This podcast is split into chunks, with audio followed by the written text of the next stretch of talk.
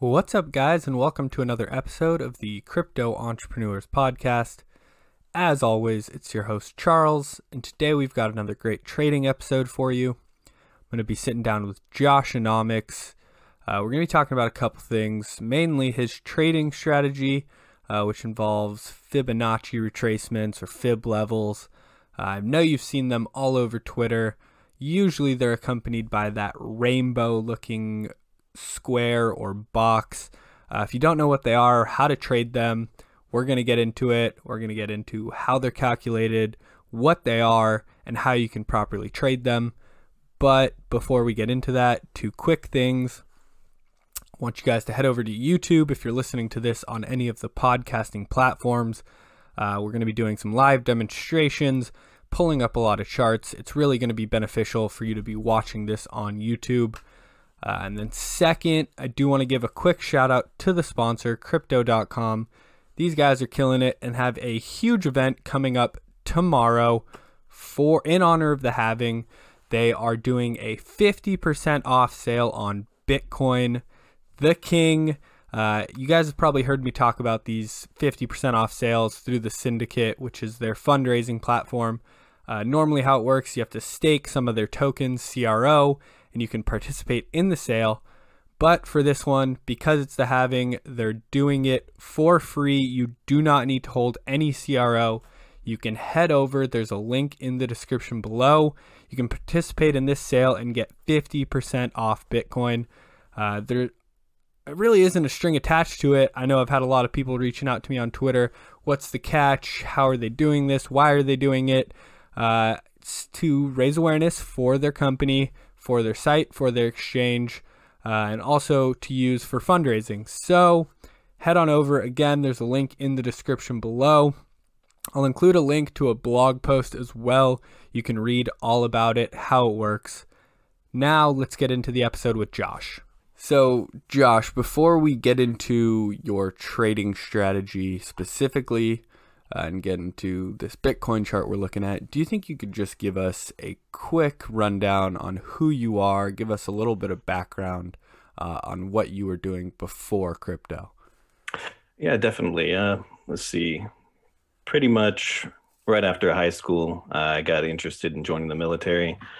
Uh, it took me another two years before I finally signed up. Uh, went in with the Navy, uh, ended up being selected for a nuclear reactor operator program. Very intensive program. Uh, I think I had something like a 80% washout rate at the time, but it's all academic based. It's not really anything physically challenging. But went through that program, um, and at the termination when you graduate and you go work on the ship uh, you're basically monitor, monitoring reactor safety protocols for uh, aircraft carriers or submarines and it segues really nicely into into trading because uh, that job i was pretty much sitting down for eight hours a day looking at 30 40 different indicators of reactor safety health and identifying trend analysis and he's looking for uh, anomalies and that kind of stuff. Um, from there, uh, towards the end of my segue oh, into oh, yeah. trading. It, yeah, skill set that crossed really well that I, right. I can't complain about. Um, so towards the end of my military career, I was uh, stationed shore duty, doing a lot of logistical supply chain stuff for refueling of nuclear reactors um, and overhauls. They go through certain periods uh, and have to refuel over, you know, after however many years operation. And with nuclear material, there's a lot of red tape, as you can imagine, a lot of um, uh, in-depth tracking of absolutely everything. So, like you, if you take a screw out of the reactor core, you can trace that screw back to the mine that the metal that that screw was made of was mined and you can find who mined it what time of the day there's a paper trail that goes from the, the entire supply chain but it was still a paper trail when i was there back in you know, early 2010 11 um, so the lead time on getting things approved and certified and transferred was seven, eight, nine, ten days. and me and some of the other guys that were working uh, in the office that we were working in, you know, we're newer, younger group of people, and we we saw that it could easily be automated. Um, the trick would be, you know, meeting all of the the legal requirements as well. But uh, for the last year of our time there, we worked on that, and we ended up making a small company um, shortly thereafter uh, that did just that. So we, we essentially just leaned down the system that they had and made it digital and allowed for uh, tracking of all and guys, I said all level uh, level one nuclear materials, and it cut the lead time down by like 70 75 percent. So they're able to source materials a lot, a lot quicker. Um, and I'm not going to go too much more into that because it's a little boring and I don't want to get. Um, no, I mean it, it, it's pretty fucking interesting in my opinion, but we want to give the people what they're here for, which is maybe some exactly. of the trading stuff. Um, so. This sounds like a very prestigious job, and then you started this company. Uh, so I'm curious how this all led to trading. You know, well, right around the three-year point, um, we got a, an offer to uh, essentially be absorbed into the existing system. Um, and it was an easy transition. We were just, we went from our, our military jobs to doing the exact same thing in the civilian world with the exact same people.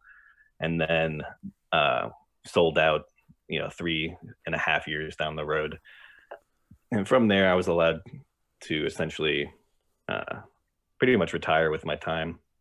And I just found trading uh, again, it transferred really well with my skill set. It has the same kind of challenges of identifying trends and looking for anomalies. And now I, I had the capital to be able to, uh, I guess, spend a lot of time trading instead of having to do it as my main source of income. So um, I used it as a learning experience, and I've been doing it for a few years now. Um, finally, getting good at it. it took a little while to get there, but yeah, there's you know, definitely that's that pretty steep, much how I got there. yeah, there's that steep learning curve, but you know, you weren't struggling to pay the bills with your trading. I've talked to traders oh, who say, you know, it was their main source of income pretty much from when they decided to go full time. And it causes a lot of headache and puts a lot of stress on the trader. Um, yeah, I, I, got respect for them if they if they can make it through that because right. to deal with with that would be you know just an extra thing that affects your ability to make rational decisions and exactly. not something i want to deal with. I was going to say trading's hard enough. To know that you're not going to put food on the table if you don't do it right really just adds to the stress of it. Um, yeah so really quick did you start with traditional markets or was bitcoin your kind of introduction to trading or i did a little bit of equities stock market um, so you know we just had the biggest stock market bull run of all time. And who knows, maybe it's not even done yet, judging by how the stock market's recovering. But it was fairly easy to hop into a stock and ride it up a few percent. Um, so I started with that, started with pretty simple uh, technical analysis tools. Same thing that a lot of new traders start with. You know, they look at MAs and Ichimoku and, uh, you know, varying ways of identifying support and resistance so I, ended up filtering out a lot of the noise through that process when working with equities. Um, but crypto came onto my radar again. Obviously, like it was you know fall of 2017 when Bitcoin just started to make its parabolic run to 20k. Um, so you... side note, I had heard about Bitcoin in 2011 and then just ignored it. So there's there's my story. But. Sounds like yeah, sounds like a lot of people. Um, mm-hmm. So you talked about you know traditional markets. We've been in a very very long bull run, plus ten years now. Uh, it's pretty easy to jump into a trade, ride it up a couple percent, jump out, uh, and then you said you Bitcoin really came onto the radar in fall of 2017. Same kind of deal where you know you could get into a trade, ride it up pretty pretty quickly uh, and pretty easily, and it was kind of hard to lose at the beginning for a lot of oh, people. Oh yeah, so definitely. was twenty December twenty seventeen, early twenty eighteen, a humbling experience, or how how did that all go? I actually did very well because I got in I want to say early October of 2017. Okay. And I got a little bit of Bitcoin, but I was doing the same thing that most people do when they come to the space. They say, "Oh, Bitcoin's really expensive. I missed out on the big run. What am I going to do? Maybe there's something else I can get into." And I actually watched I don't know if you remember Teeka Tiwari from Palm Beach, Palm Beach oh, Confidential. God. I actually just guy? wanted to tweet about this guy uh, yeah. because he fell off the radar completely. But his uh, yeah, Palm Beach his Confidential, his reports went crazy. They would just send mm-hmm. coins to the moon. That's right. And one of his first ones that, that I can remember was, you know, I think I, I, I got it through Timothy Sykes' tick Twitter, and then um, he mentioned, "Hey, you need to buy XRP. It's going to go to the moon." It was at two cents at the time, and, and it did I, go to the moon. it did. I, I got in at two cents, wrote it to twenty. When when it stalled there at twenty, I sold out, bought back in, sold out, bought back in. I wrote it up to a dollar, sold out. You know, it went to three dollars, and I missed all that, but I still made good money. And then I rolled that into TRX because that was the next big hype train that the internet was over made some good money on TRX. And then I did experience some drawdown after, you know, December 2017, early 2018, but nothing that compared to, you know, what I made. So yeah. I had a good experience and then just watching it crash that whole year 2018 just bleed out. That was where I learned the most, I would probably say. I could spend the time to analyze what was going on. Yeah, there we go. So, you know, when when you get that introduction where coins are just ripping up, you know, you're making 2, 5, 10, 20x, 100x, uh, you start to feel like a genius. And then, you know, everything kind of started to crash and people lost a good majority of their money. Um, when you say you learned from kind of the 2018 crash, you learned a lot of solid, I guess, info. Uh, what were some of those things that kind of you added to your trading arsenal as things were crashing? One of the, I guess, the most fundamental, but um, one of the most important things you learn is are you ranging or are you trending? And then identifying where that range is um, if you are ranging. Now, at the end of 2017, that was the very end of the trend, bull trend, right? Uh, futures were introduced, and then that was the top came down, and people were still thinking, oh, it dipped, then it bounced back up to 12,000, 14,000, whatever. It's going to keep going. We think we're still in a trend. We weren't. We were distributing at that point, right? That was the beginning of a, a ranging consolidation, distribution, whatever you want to call it, market. And when you identify that, um, it's easier to identify where you should be taking trades once the range is formed. Take the extreme you know, 6K was the meme support for the entire year, and it was a good trade to take a long on a six t- on a 6K support test for most of the year. You'd make a lot of good money longing 6K, but over time, you know, support gets tested multiple times.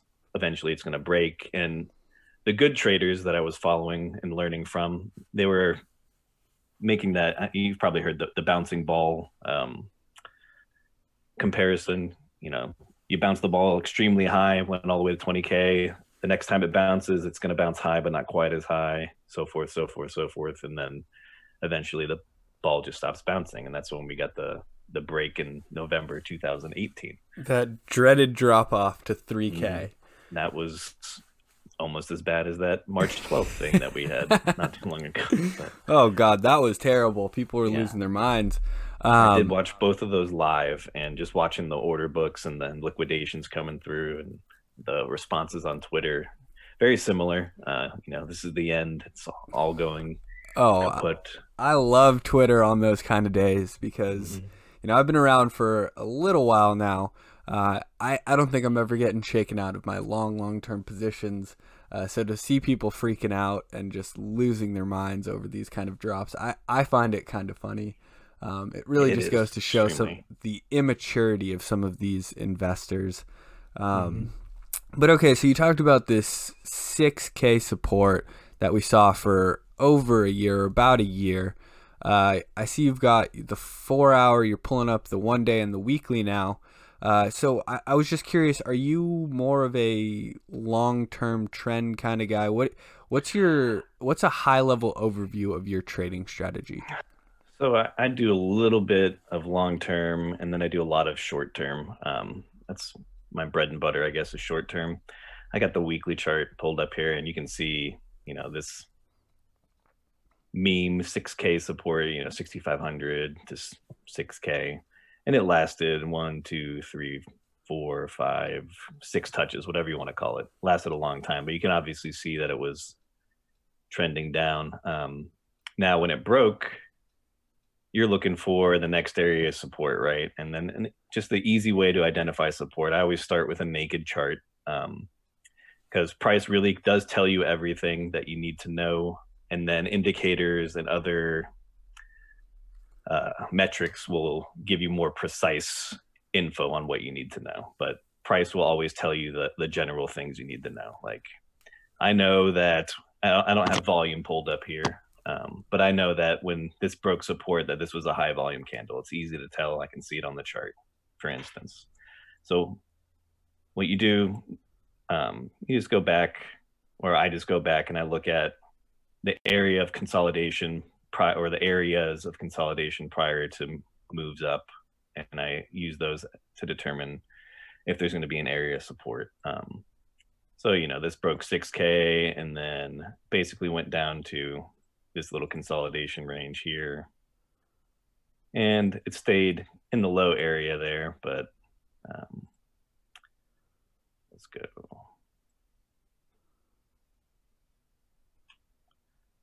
And you can see that we never really broke lower than that area consolidation. Um, if we had, I would have been looking at the next area of lower. And that's why a lot of people that uh, when we were down here, they were calling for possibility of 1300 or whatever. That's that's where they were getting these numbers is looking at the consolidation areas.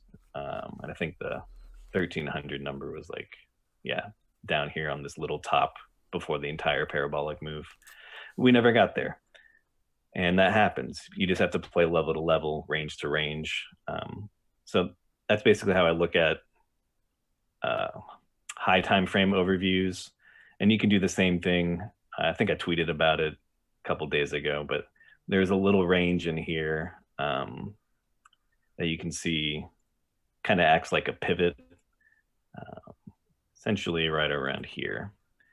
Above this line, we distributed, um, and then it acted as resistance once, had a little deviation, as trader SZ would say, and then came back below it. And we tested it as resistance. I think I even attempted to short like 9600. Um, that didn't last long. It blew right through there. No, we're so, we're new paradigm now. There's yeah. there's no shorting this. We're in uh, Paul Tudor Jones era, right? So exactly. But um, this would be an area now. I would be looking. You know, if we close this weekly out strong, which we probably will. Um, halving isn't here yet, so I highly doubt that we're going to have a major dump unless it's right at the halving or a little bit after. Um, I do expect it, but I don't know. I don't know how big it'll be, but this is an area that I'll look at for support. Um, and then from here, you know, I'll go down to weekly, daily levels. Uh, I pretty much make my ranges out of the four hour range. Um, let's see if no, that's not it. Nope. There it is. So for these, um, this is how I will make my entries for shorter time frames, scalps or you know scalps that turn into swings or short swing plays. Um, I take the meat of the range that price was at before at this current level. So in this case, uh, you can see where I have this range drawn from these two dots here. And then I have range extensions, and you can see uh, they extend pretty much to the extremes of the range where the wicks are or about where the tops are. And lo and behold, when I go over here, um, you know, a high probability play is for price to hit the mid range and that to act as resistance or support depending on what reaction, uh, what direction you're headed in. So I actually shorted 1050 um, just based on that. You know, I took my stop loss. Um, like I said, I had shorted right around 9600 and the idea was this was going to act as resistance which it kind of did um, coming into this new range but they blew right through it so the next high probability play for me was at the mid range and then if that gets blown through next high probability play would be at 10 5 looking for shorts right uh, so really quick i I, yeah. I just want my audience to know because you're looking at this you see you know 15 different lines here. They're thinking, oh, oh yeah. could hit any one of those, right? Uh, but you're looking at the kind of range high, range low, and then mid range as kind of your yeah so areas the, where you'll be taking the trade. The red ones I have are, you know, it's the extremes of the range and then the midpoint. And those are the highest probability to look for for reaction. Then if I want something lower time frame, um, 15 minute chart, five minute chart, whatever, I'll look at these black lines, which are the 0.5 splits, whatever you want to call them. But they're also, they either act as resistance or pivots a lot of time. And in this case, right now, it's kind of acting as a point of control for this little range that we're in. But right now, we have resistance at 1050 and support is being held by, you know, at this range for me. So if I were looking for short term trades, I'd be looking to long something in this range. Um, you know, if we wick down here, might take out these lows. Uh, there's a, a, quarter split here at the, um, so high probability. I would take a long here, a long scalp. I'd either take it back to this 0.5 level, or since if it takes the lows, I might even hold it, looking to break this resistance. Um, and an important thing that I've noticed, like a lot of people like to wait for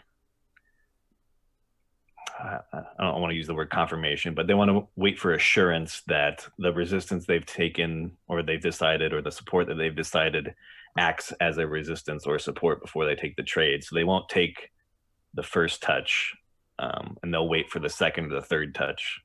Now, the problem with that is it's now a weaker resistance once it's touched multiple times. So your probability of you getting stopped becomes higher the longer you wait as your resistance or support gets tested. So I usually take the first touch of these red levels, high time frame levels, and wait for the reaction because as far as I can tell, at least in my experience, I've, I've back tested a little bit and I've been forward testing. i have been keeping data, but you get somewhere between like a 70 to 90% chance on high time frame levels of a reaction.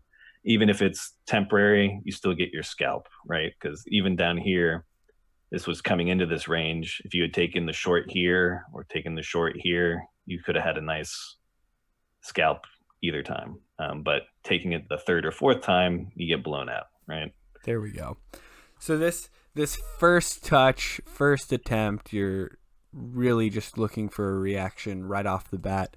Uh, and mm-hmm. then this goes heavily into kind of your risk management because, you know, a lot of the times it's going to just blow through these levels.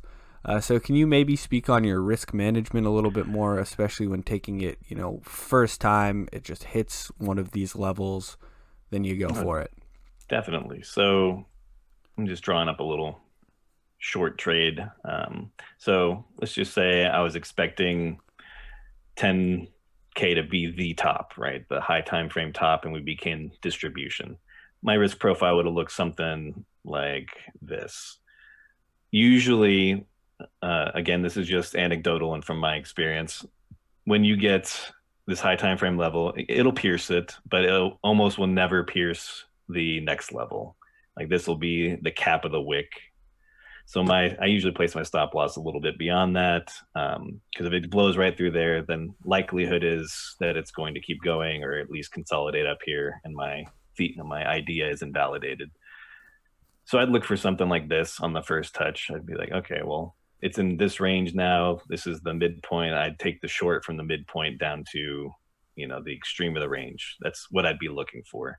Now, you know, if I had gotten filled here, um, after crossing this you know this 0.5 level here, I would change my stop from a hard stop into a trailing stop, um, and usually use these as a guideline for how much I'm trailing, and then let it ride out.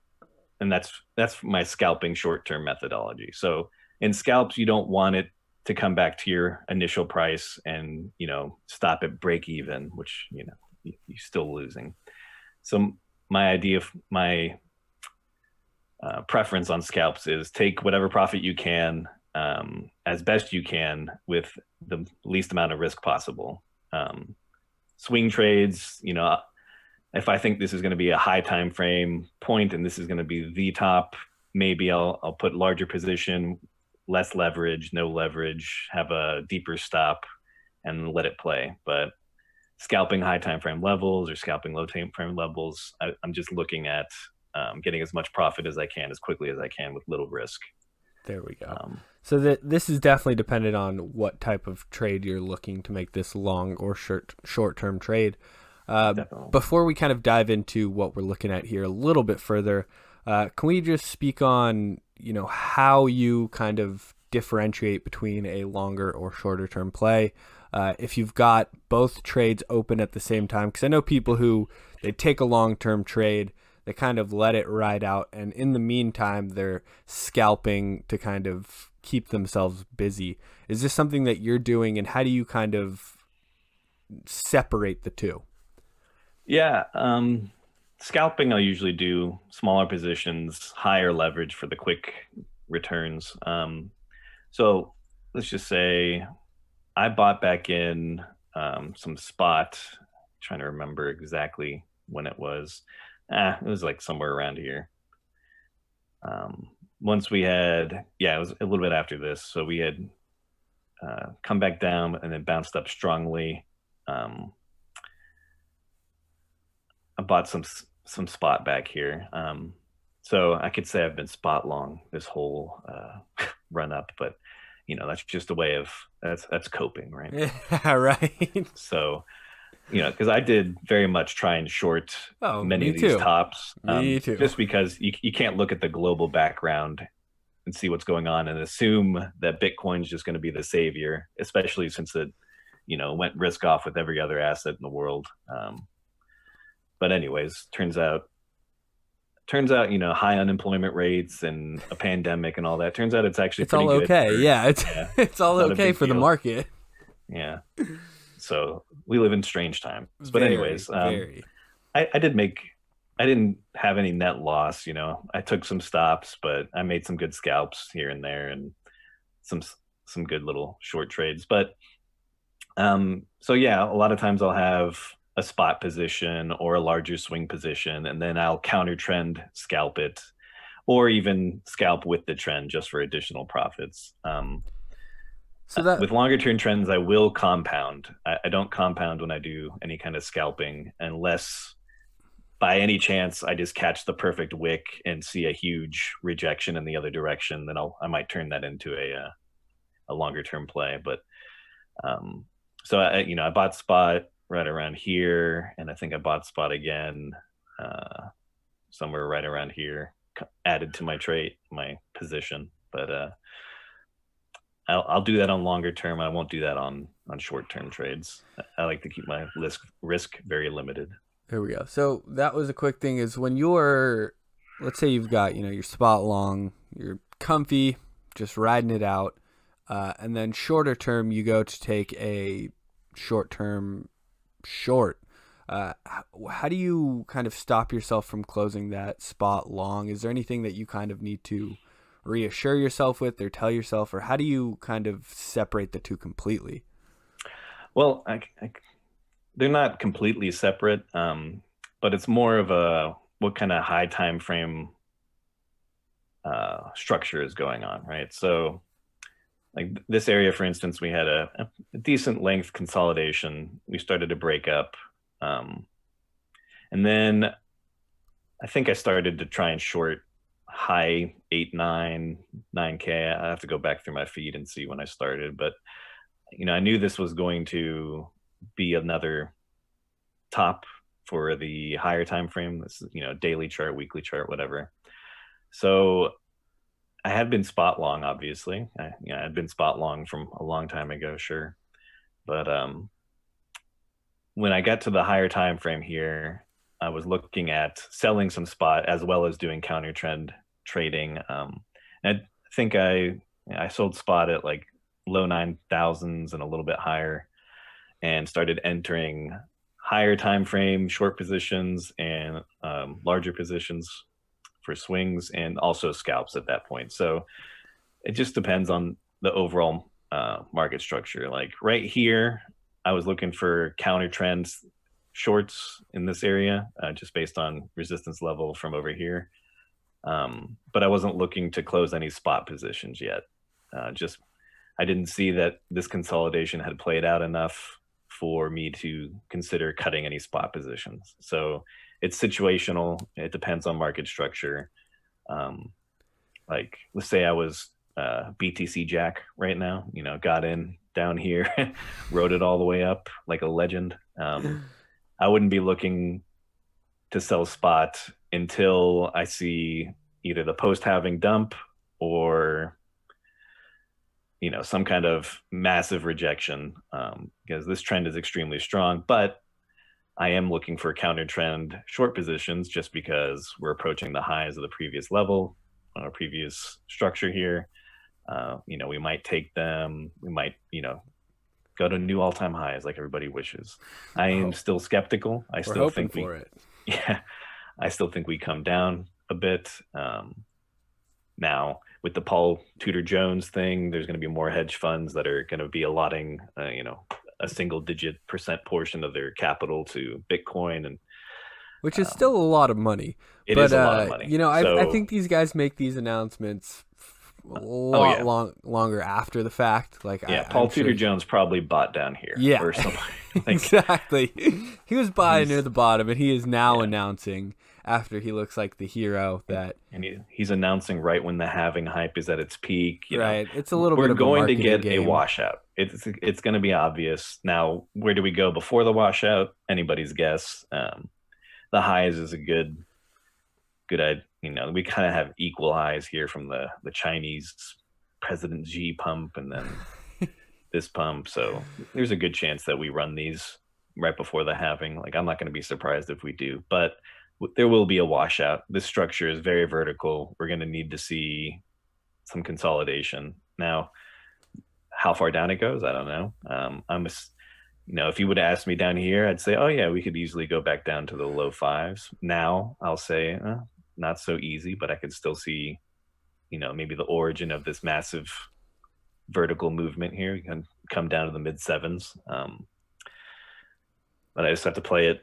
you know, level to level, day by day. Um, nah, I, I, still can't. I can't make myself as bullish as these. Um, uh, we call them maxis or whatever you want to call them, where they think we're going to a new all-time high. Like, I don't care what the stock market's doing. I don't care what the governments say there's there's nothing bullish about 20 million unemployed in the right. US and however yeah. many unemployed in China and supply chains going under and you know oil prices tanking there's nothing bullish about that so no yeah lar- larger term financial landscape is looking pretty grim uh, mm. but we can pretend that this is going to be our safe haven and that everything's oh, yeah. going to flood into bitcoin i'm mm. skeptical as well uh, but going back to what we had talked about it kind of when you're you know, counter trading your spot positions on the short term, uh, you kind of just have to remember to zoom out, I would say, because uh, you can get real focused and get hyper focused on, okay, I'm going to take this short on the five or the 15 minute.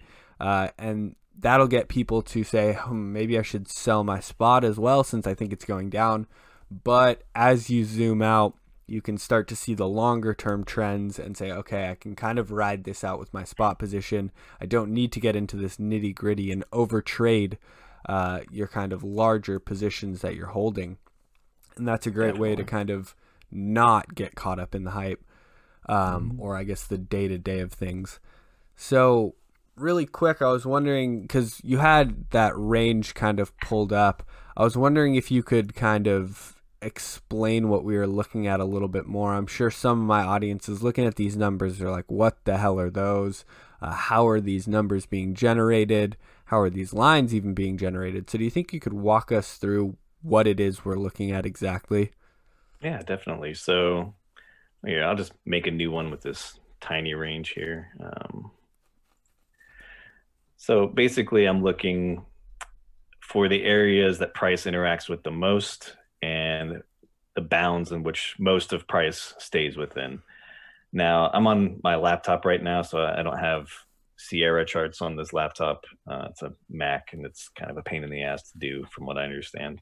But I'll use market profile a lot to determine or to give confluence to my range ideas. Um, but I took the sorry the the fib retracement tool and I just changed it into quarterly positions, and that was an idea that I got from uh, Trader SZ watching some of his videos, um, talking to the guy. He's a good guy, but a lot of people you'll see, especially early on in their trading, they'll look at just the extremes of the range and they'll say, okay, well, this is the top, this is where resistance is, and you know, this is the bottom, this is where support is. And while that's true, that's not entirely accurate. That's not exactly where the true uh, support and resistance levels are. Um, so let me get this all in a frame. So just taking this little structure here uh, I would most likely look at a range right around, mm, probably right around. Let's do a horizontal line. Uh, yeah, right around here as a resistance range, and then support right around here ish. And now that doesn't look entirely perfect um, and especially on lower time frames like this, you know, there's a lot more chop, a lot more extension and movements. Um, but if this were a higher time frame range, you know, maybe this is a thousand dollar price range or five hundred dollar price range. But that's the I'm looking at where price interacts the most um, and tends to stay within. So there's little uh, deviations, overshoots, whatever you want to call them, that come outside the range, especially on initial moves. Uh, like this was the local top, so this was the most extended move in the in this little structure, and then it ended up coming back below. But you can see it, this line pretty much acted as resistance here, acts as resistance here. There, it touched right there for a minute for support, came back below, acted as support again then came back below as acting as resistance, resistance, resistance, resistance, and then right now it's support again. Um, same thing with this support level here. So I don't need to go through that again, but I'll take that and then I'll say, okay, well, let's draw my quarterly range from here to here. And then lo and behold, you know, here's my range extensions. Seems to be right at the bottom. Uh, so have this as my midpoint, which seems to be the pivot level that I drew. Well, that's, I mean, it is the pivot level I drew. So that's the midpoint. And it acts as a pivot. So anything above 9940, 9930, whatever you want to call it, my bias would be to long towards 10 1, 10 2. And then I would look at my higher time frame range that I had here earlier and, and maybe see if there's higher time frame targets to hit. But anything below 99 40 99 30 i'd be looking for short bias um, and targeting you know range support range low to the extremes. So that's pretty much how i build my um, ranges. And, it, and this is a this would be a scalping range because it's a five minute structure. So you know maybe i'd short 10k again and target 9940 or target 9874 target 9800 et cetera et cetera um, right now i would not be interested in shorting just because we reclaim this level. Um, high time frame, we're very bullish still. Haven't seen any significant rejection from this level. Like 10K went down to 9,700, but now it's back to 10K again. So momentum is still with the bulls. Um, this is where you have to zoom out and look at, you know, this freaking daily chart. That's insane. Right. You say, okay, we'll see if I short below that red line at 90, 330, I'd be shorting into the wick of this daily candle. I don't want to shorten to the wick of the daily candle. That's not with the momentum. Momentum is obviously up here. So looking for a long right now and targeting um, any predetermined range levels I have. And I think uh, get rid of that one real quick. So this is my higher time frame range uh, based on looking at this area here. So now let's say I long from 99.30, I'll be targeting 10K at the bare minimum for a scalp. If we get rejected there again, I'd probably just let it come back and stop me out or trail or whatever. But if we get beyond 10K, well, 10.2 would be my next target. And that's pretty much the last line of defense for bull uh, for bears and the structure because we get above 10 2 we're definitely going to 10 5 we're going to take these tops and maybe go more. So that's how i would look at my um, trading and do my quick analysis for my directional bias for the day. So yeah it was a perfect breakdown of kind of what you're looking at and how you kind of get your trade set up uh, do you think we could briefly touch on? Because I know a lot of people they see these charts, they hear like fib levels, levels. They don't really understand what they are, how they are generated. Can you maybe speak on that a little bit more? Because I know some people are like, I have no idea what a fib level is. I don't know what Fibonacci anything is. Oh yeah. So, uh, do you think you could maybe just go into a little bit more depth there? If well, Fibonacci sequence is a mathematical sequence discovered by I don't know his first name, his last name is Fibonacci, and it's essentially a numerical sequence that occurs in nearly everything in the observable universe. So, from the ratio of you know to the was you take a sunflower and you look at the center of a sunflower you take that and then you look at the amount of petals on the flower and the distance the petals are from the center of the flower that spirals out in a fibonacci sequence. Uh, snail shell has a fibonacci sequence. Uh, galaxy structures have fibonacci sequence. Um, it's everywhere. So it makes sense that it's also going to occur pretty fairly often in um, financial markets just because financial markets in their purest form is just a reflection of human emotion, human uh, thought processes. Now, it's a little bit different nowadays, which is why a lot of the, I guess, older methods of trading, uh, they still work to some degree, um, but we have a lot more algorithmic, algorithmically dominated trading systems now. Um, and while they're programmed by humans, they don't react like humans do. So there's a, a lot of different things to take into account when you're looking at s- sequences like that. But um, the standard Fibonacci sequence, uh, just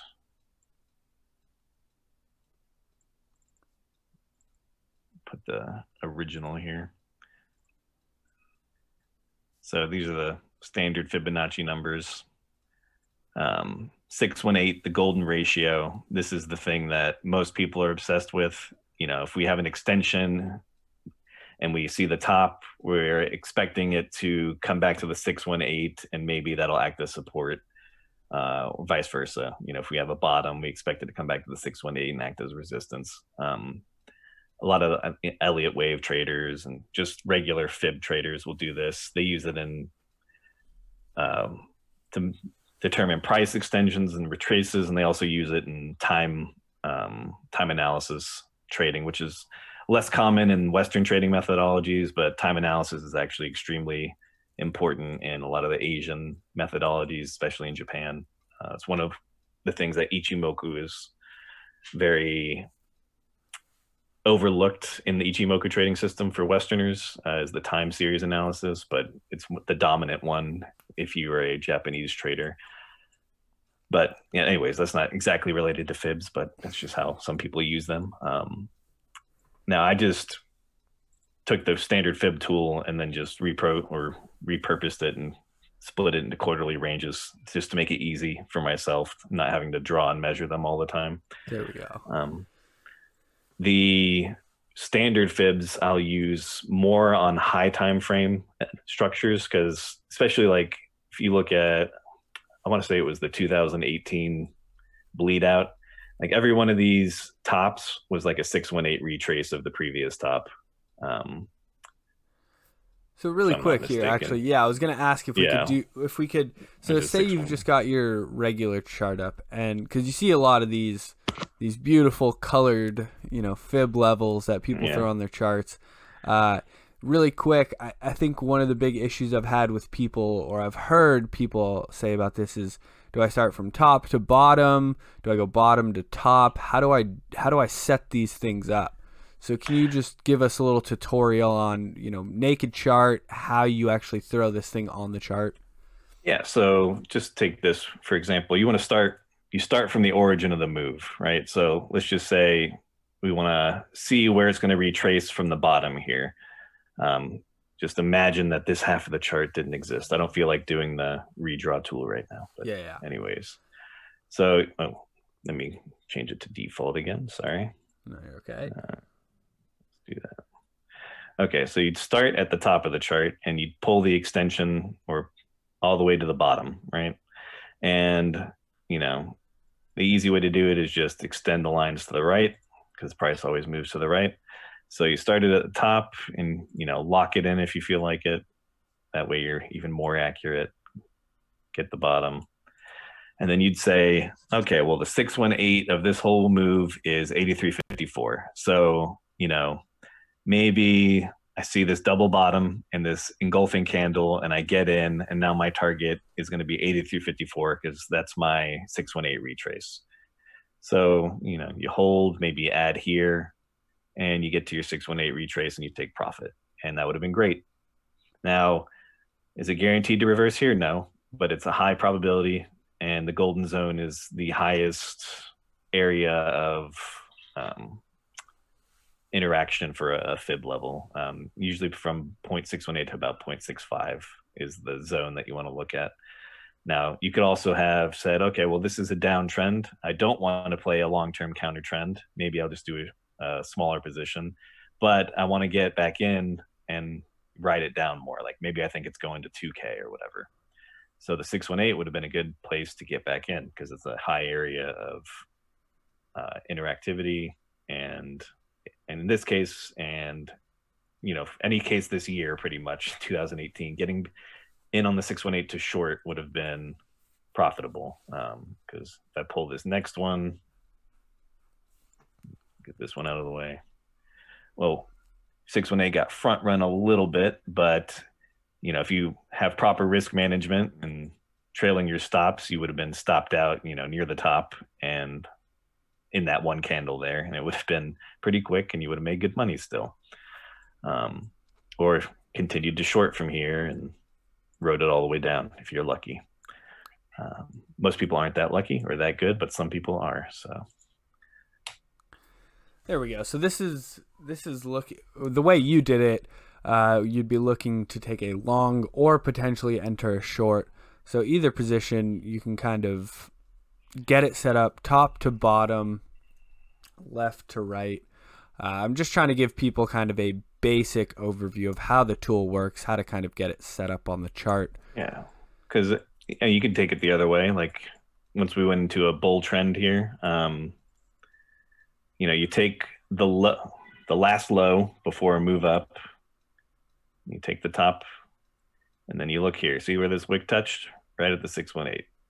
So you could say, okay, well, this is the first we had a engulfing candle here, um, rejection candle. So now I'm looking. I want to get back in and ride this trend up. So hopefully I'll get filled around 6,300. So place your bids around 6,300, and you know normally maybe it would take longer to get there, but in this case it only took two days. And when you see that wick back up, you know, okay, the trend is definitely still up because it just wicked seven hundred dollars. I got in at 6,300. I'm going to hold it. And then you see this 0.236 area hold as support for a long period of time. Um, so now you know you can move your stops up um, heavily in profit. You know, maybe move your stops up to the 382 where you're $700 in profit still, and then ride the trend until you get stopped out. Um, this is about the only time I use standard fibs is on the higher time frame charts because they do have good strike rate in my opinion. But seems to get rid of um, a little bit of the noise as well. It does, and then you know another easy way to get rid of noise a line chart like you wouldn't have and you're looking at the line chart like it's a lot cleaner a lot less noise um, but i don't think i mean if you're going to do extremely high time frame entries and exits based on a line chart you can but usually you're leaving a lot of money on the table. Like you don't see this wick here. This is still above 7100 7200 but it wicked all the way down to 6290 so you missed big profit if you just look at line charts. But I'll look at line charts on lower time frames to eliminate some of the noise. They help define ranges a little bit better than looking at candles with their massive BitMEX scam wicks. But um, there we go. Okay, so we've kind of gone over your trading strategy. We talked. Uh, we did a little bit of a tutorial on fib lines. Uh, is there anything else to your trading strategy that you think you want my audience to know, or was that pretty much the bulk of it there?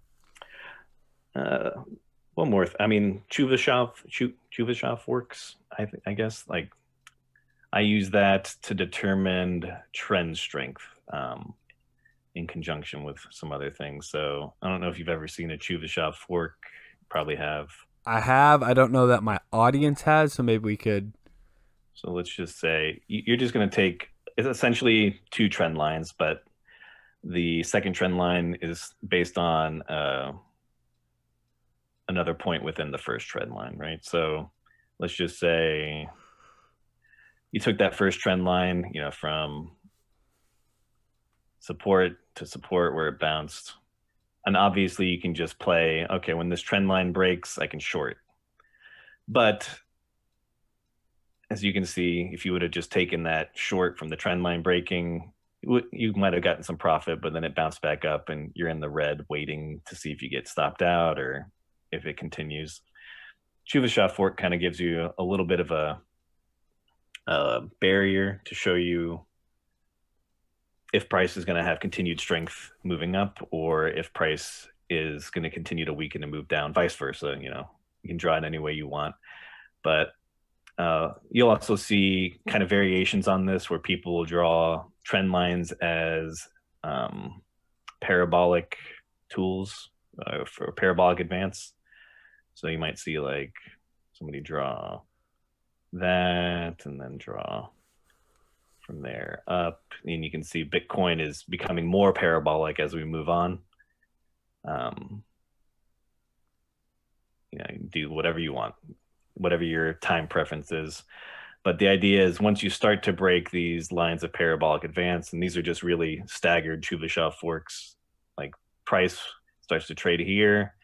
And if it interacts with the previous fork, it might act as a support and go up. But if it breaks there, highly likely that you're going to come down to the next fork line.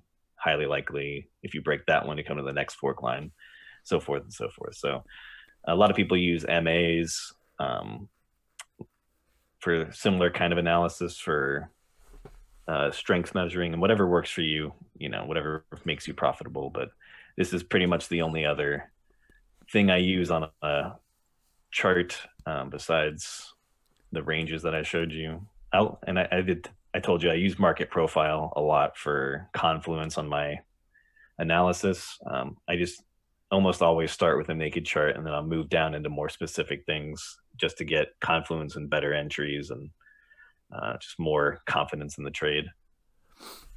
There we go. So it's not just one thing that you're using. I think I, am just trying to break it down as simply oh, no. for my audience as possible. You're actually using um, a combination of a couple different um, trading strategies, kind of all mixed into one here. Yeah, kind of. Uh, have you ever heard of a Laplace demon? Or the Laplace demon. Mm. Uh, there's a, I'll send you a, a, little link to a Joe Rogan interview later. It does a good job explaining it, but it's essentially the idea that if you know the momentum, mass, and energy of any object or all objects in a closed system at any given point in time, and you have sufficient intelligence or computational power, you can determine past, present, and future perfectly. Um, and if you think of it in simple terms, this makes sense. Like if I have a ball in a vacuum and only one force is acting upon it and I you know introduce one other force where is it going to go right you can yeah. do the math that's simple the idea is um it, it's extrapolating it to not just one or two forces but all forces that interact with something and this is the kind of methodology that i see occurring more common in trading nowadays. Like high frequency trading was a, a big thing a few years back. Um, but they're kind of moving away from that now into this laplace demon uh, ideology which is essentially get as much data as you possibly can about everything sentiment analysis trend analysis volume exchange inflows and outflows uh, news catalysts, everything you possibly can, and then input it into your system and determine your trading methodology based on that. And that's what uh, I think most traders are doing nowadays. And the idea is to in putting into your system the only the things that matter because you don't want to overcomplicate your system, but you do want to have sufficient data for your system. Like I was short 9600 yesterday or whatever it was. But then Paul Tudor Jones news came out, and I was like, okay, well, I'm going to get stopped out. I'm not going to try and short again.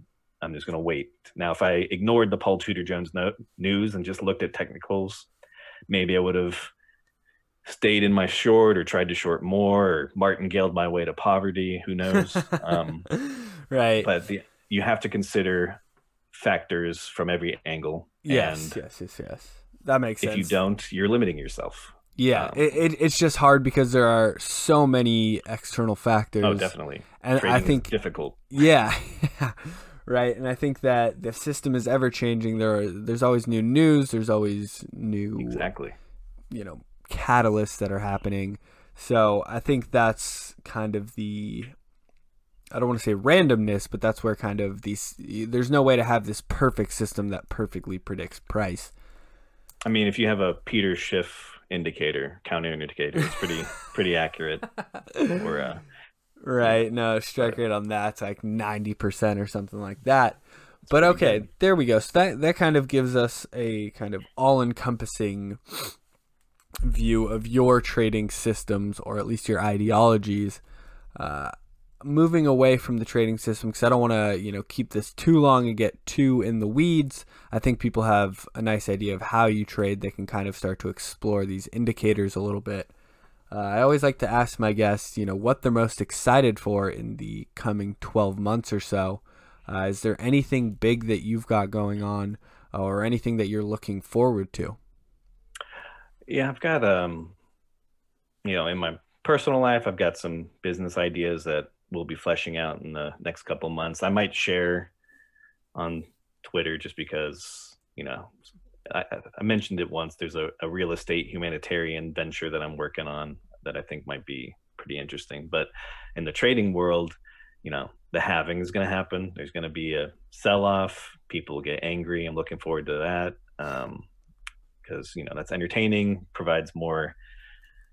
Uh, more volatility to trade. And you know, as a trader, the only thing you really want is volatility. Because um, if you don't have it, you're just bored out of your mind. Um, but I guess as we open from coronavirus around the world, it's going to be interesting. Like right now, none of the markets make any sense. I don't care what anybody says. Like you can say Bitcoin is acting like a safe haven now. I guess uh, gold is acting as a safe haven gold is pretty much the only one that kind of makes sense. The rest of the like the equities market makes zero sense. Um, the businesses that are going to be foreclosing, government bailouts, and, and this upcoming I get we're gonna have a cold war with China, the West versus China. Uh, it's already started. You've seen the propaganda everywhere. Gonna try and blame them for coronavirus and all of the economies, but 2020 has not had a dull moment yet, and I'm just kind of excited to see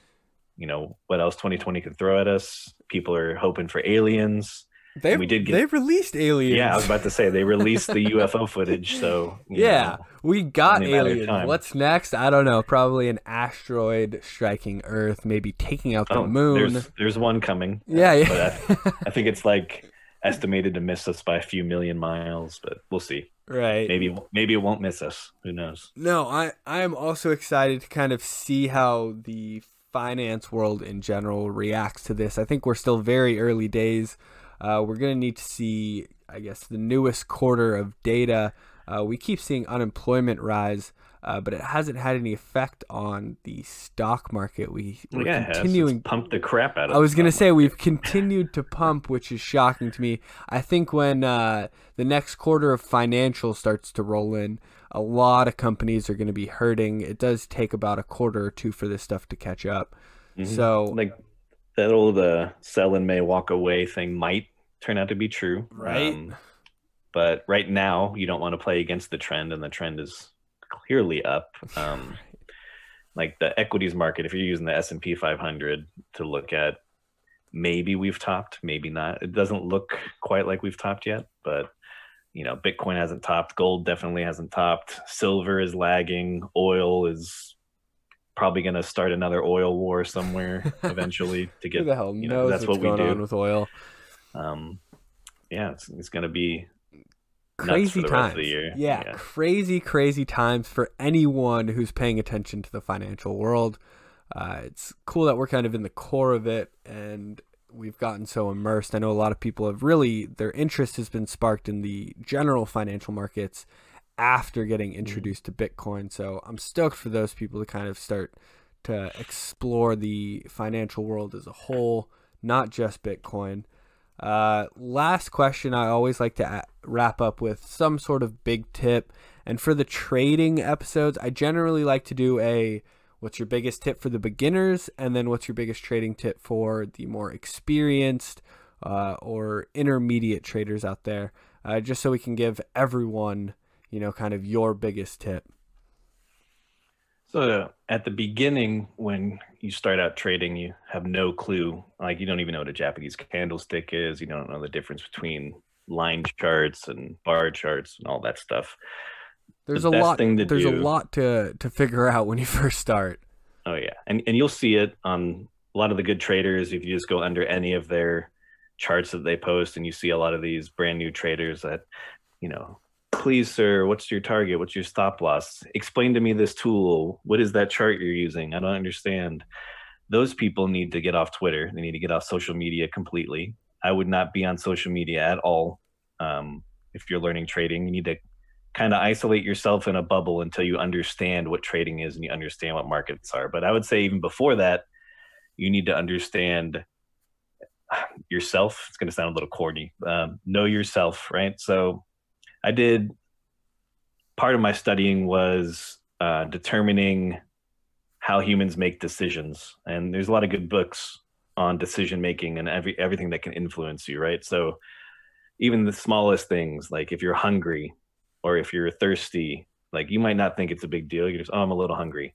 But your body chemistry is completely different. Your hormones are at different levels because you haven't eaten yet. And that drastically affects your brain chemistry. You don't think it does, but it does. It's it's pretty drastic. Your body is designed to tell you, "Hey, I'm potentially about to starve. I need you to do something to feed me or to give me water so that I can have energy to perform my processes." And there was a study done about judges um, giving out harsher sentences based on whether or not they had eaten a pri- you know before the sentencing or after the sentencing and it, the judges that ate before gave 65% less time in the same crimes as the judges who had eaten after.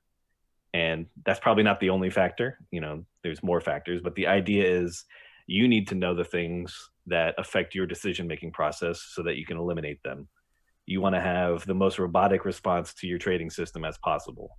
So as you're learning the basics, you need to be learning how to become, you know, emotionless essentially, uh, or how to control your emotions, not be emotionless, but recognize when you're elated, recognize when you're sad or angry or sore or tired or hungry or anything like that. You need to know that as because it will affect whether or not you take a trade. And one day you'll take a trade you shouldn't have and you'll pay, you know, out of your pocket for it. But hopefully you want to do that as few times as possible by getting to know your process. Um, for experienced traders. Re- really quick, sorry, let me yeah. interrupt oh, yeah, you there because I think those are two massive things that you're talking about there. Uh, people, newer traders, don't realize what an emotional toll trading takes on on traders, uh, and it really is a game in your head. And not being in the right mental space will definitely affect your trading. I also did like the idea of not being on social media to start. I think that if you're a new trader and you're on social media trying to learn from people it, great, but also it can very negatively influence your trading strategy. Mm-hmm. Uh, and you could start that foundation kind of off on a rocky start, I would say. So, really try to distance yourself from as many people as possible. Learn the very basics. Everyone kind of has the same basic understanding of trading. So, when you start there and you aren't influenced by the other people on social media, uh, it, it can really have a positive impact on your long term trading career. I've actually sat down with a couple other traders, talked about the specifics of social media and the effects of social media on other traders, and it's horrendous.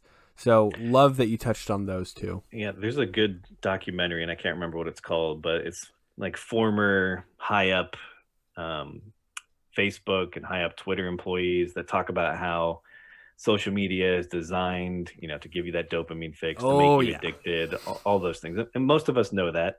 but there's there's other things like just little things. You know, maybe you say, Oh, I just want to follow these traders to see their ideas and, and get, you know, confluence on my idea or see a different perspective. You know, that's that's what they say, right? But what really happens is, okay, I have my idea, I think it's gonna go up.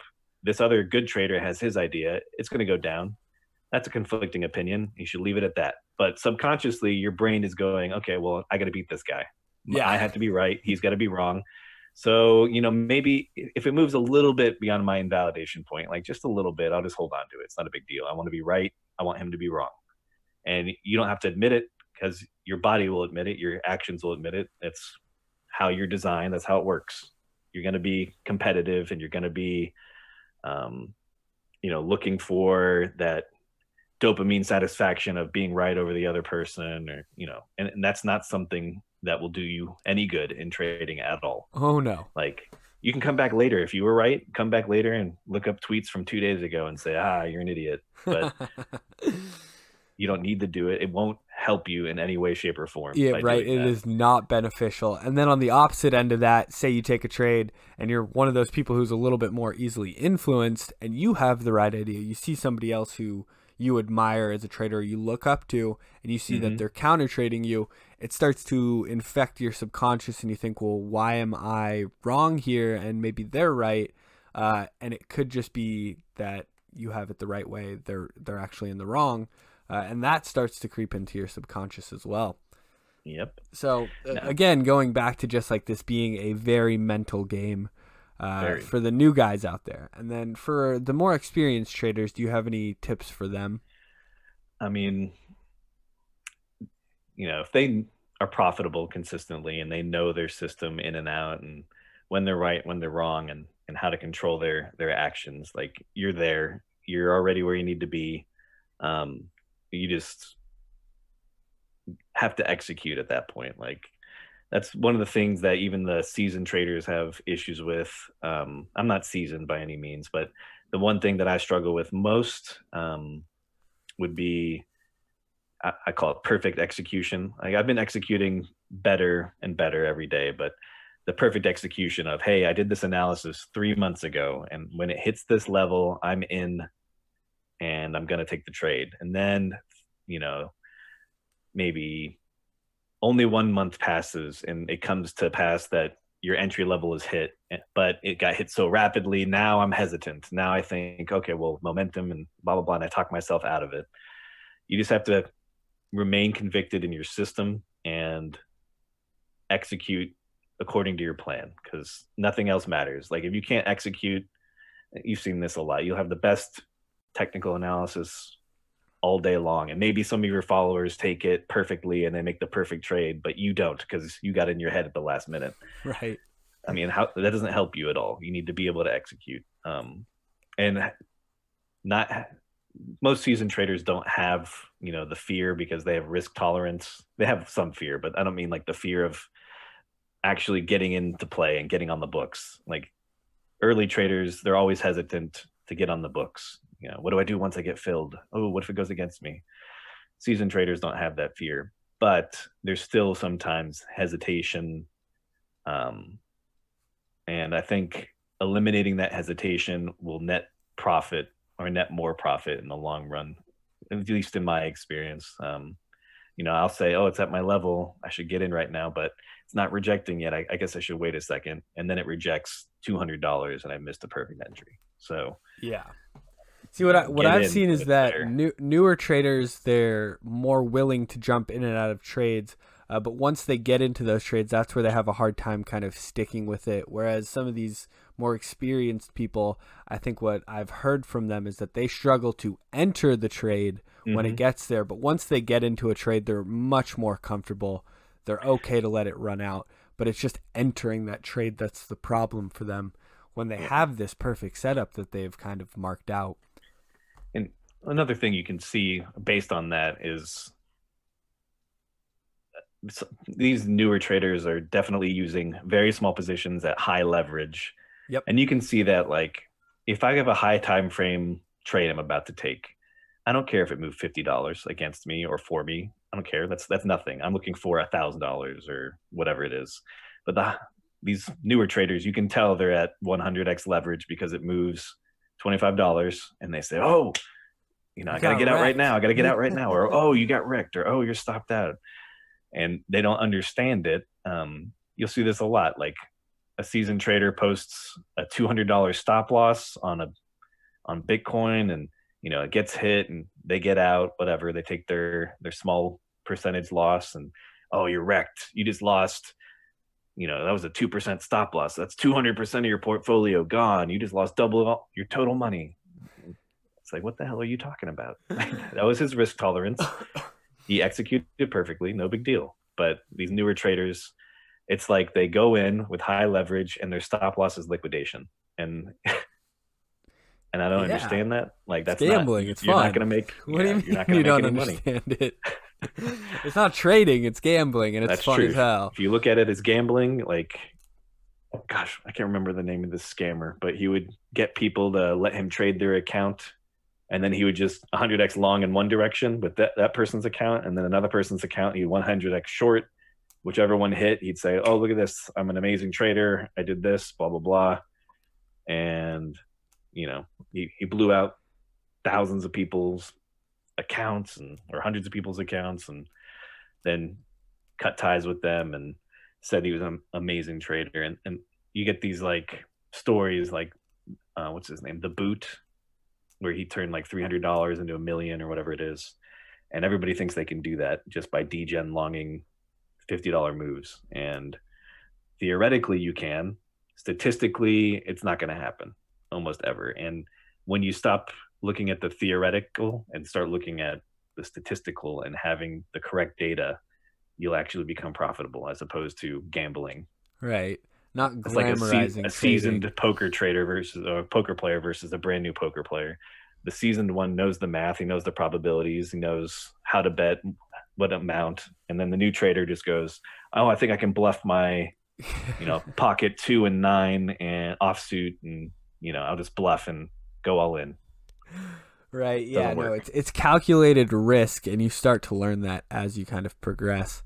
Uh, mm-hmm. so this this was a perfect episode. We got into your trading strategies. We talked about kind of what is helpful for newer traders, the more experienced traders. Uh, is there anything else you want my audience to know before we go? Uh, I would say um, people need to start. I, I took the macro hedged options course recently, and I had done some options trading before, but I, I needed to get more educated on it. And I think any trader um, eventually need to start looking at options. Uh, the for, for first off, gosh, I'm stumbling here. Um, the Skew guys, Skew.com, they just came out with the statistics that I think Bitcoin has over one billion dollars in open interest in options for like the first time, um, and it keeps growing. And options trading is uh, kind of a symptom of a mature mature market. And with that amount of open interest, you need to start looking at options exp- expiries and looking at, you know, the the strike rates and where a lot of that open interest is, because it's going to become a more and more significant factor as we move on, as it is in the traditional markets. It also, you know, I, I wish I would have started with options. Now that I look back, just because of the defined risk that it allows you to have. Like right now, if I get into a long trade on futures, you know, I have my hard stop, but there's that risk of slippage, or there's that risk that, you know, maybe I remove my stop for some reason and I, um, you know, just keep rolling my stop back and martingaling in or something. I don't know. With options, your risk is much more defined. You can literally take it to where, you know, the amount that I put in is the only risk that I have. There's no possibility of losing more um, and you can play much more many more setups. Like when bitcoin goes sideways like let's just say we went sideways here on this chart there is you know a little bit of play to had play to be had there but it's kind of risky because you're at a support level and a breakout in either direction is going to be significant and you can get stopped out pretty quickly. So there's less trading that goes on here unless you're a market maker um, and you have a good market making setup. Um, but with options, you can literally you can go long volatility, you can short volatility. Uh, you, you have way more options to play, and you can make good money on sideways movement like this, or you can make good money on trending movement. So, if I had any advice, it'd just be expand your um, you know everybody says you should have multiple streams of income if you want to be rich and this is true. You should also have multiple ways of trading if you want to be a good trader in my opinion. Can't just have i'm going to long and short um, you know few derivative contracts my whole life. And maybe you'll be very good at it and maybe you'll be profitable but you're missing opportunities for t- taking trades uh, via other methods that you wouldn't be able to take with your single method if that makes sense that does. And I think this kind of just goes out into the broad kind of statement of I think you should be well versed in financial tools. I, I don't I don't necessarily think that you need to be trading all of them at any one given point. Uh, but I mm-hmm. think to have a good understanding of how they all work, at least at a base level, is a good start. So I, th- I think that's wonderful advice. Again, I really appreciate you coming on. It was nice to get into your mindset, kind of see how you trade, look at what you're looking at when you have the charts up. So, Josh, thank you so much for coming on. Anytime, man. Thanks.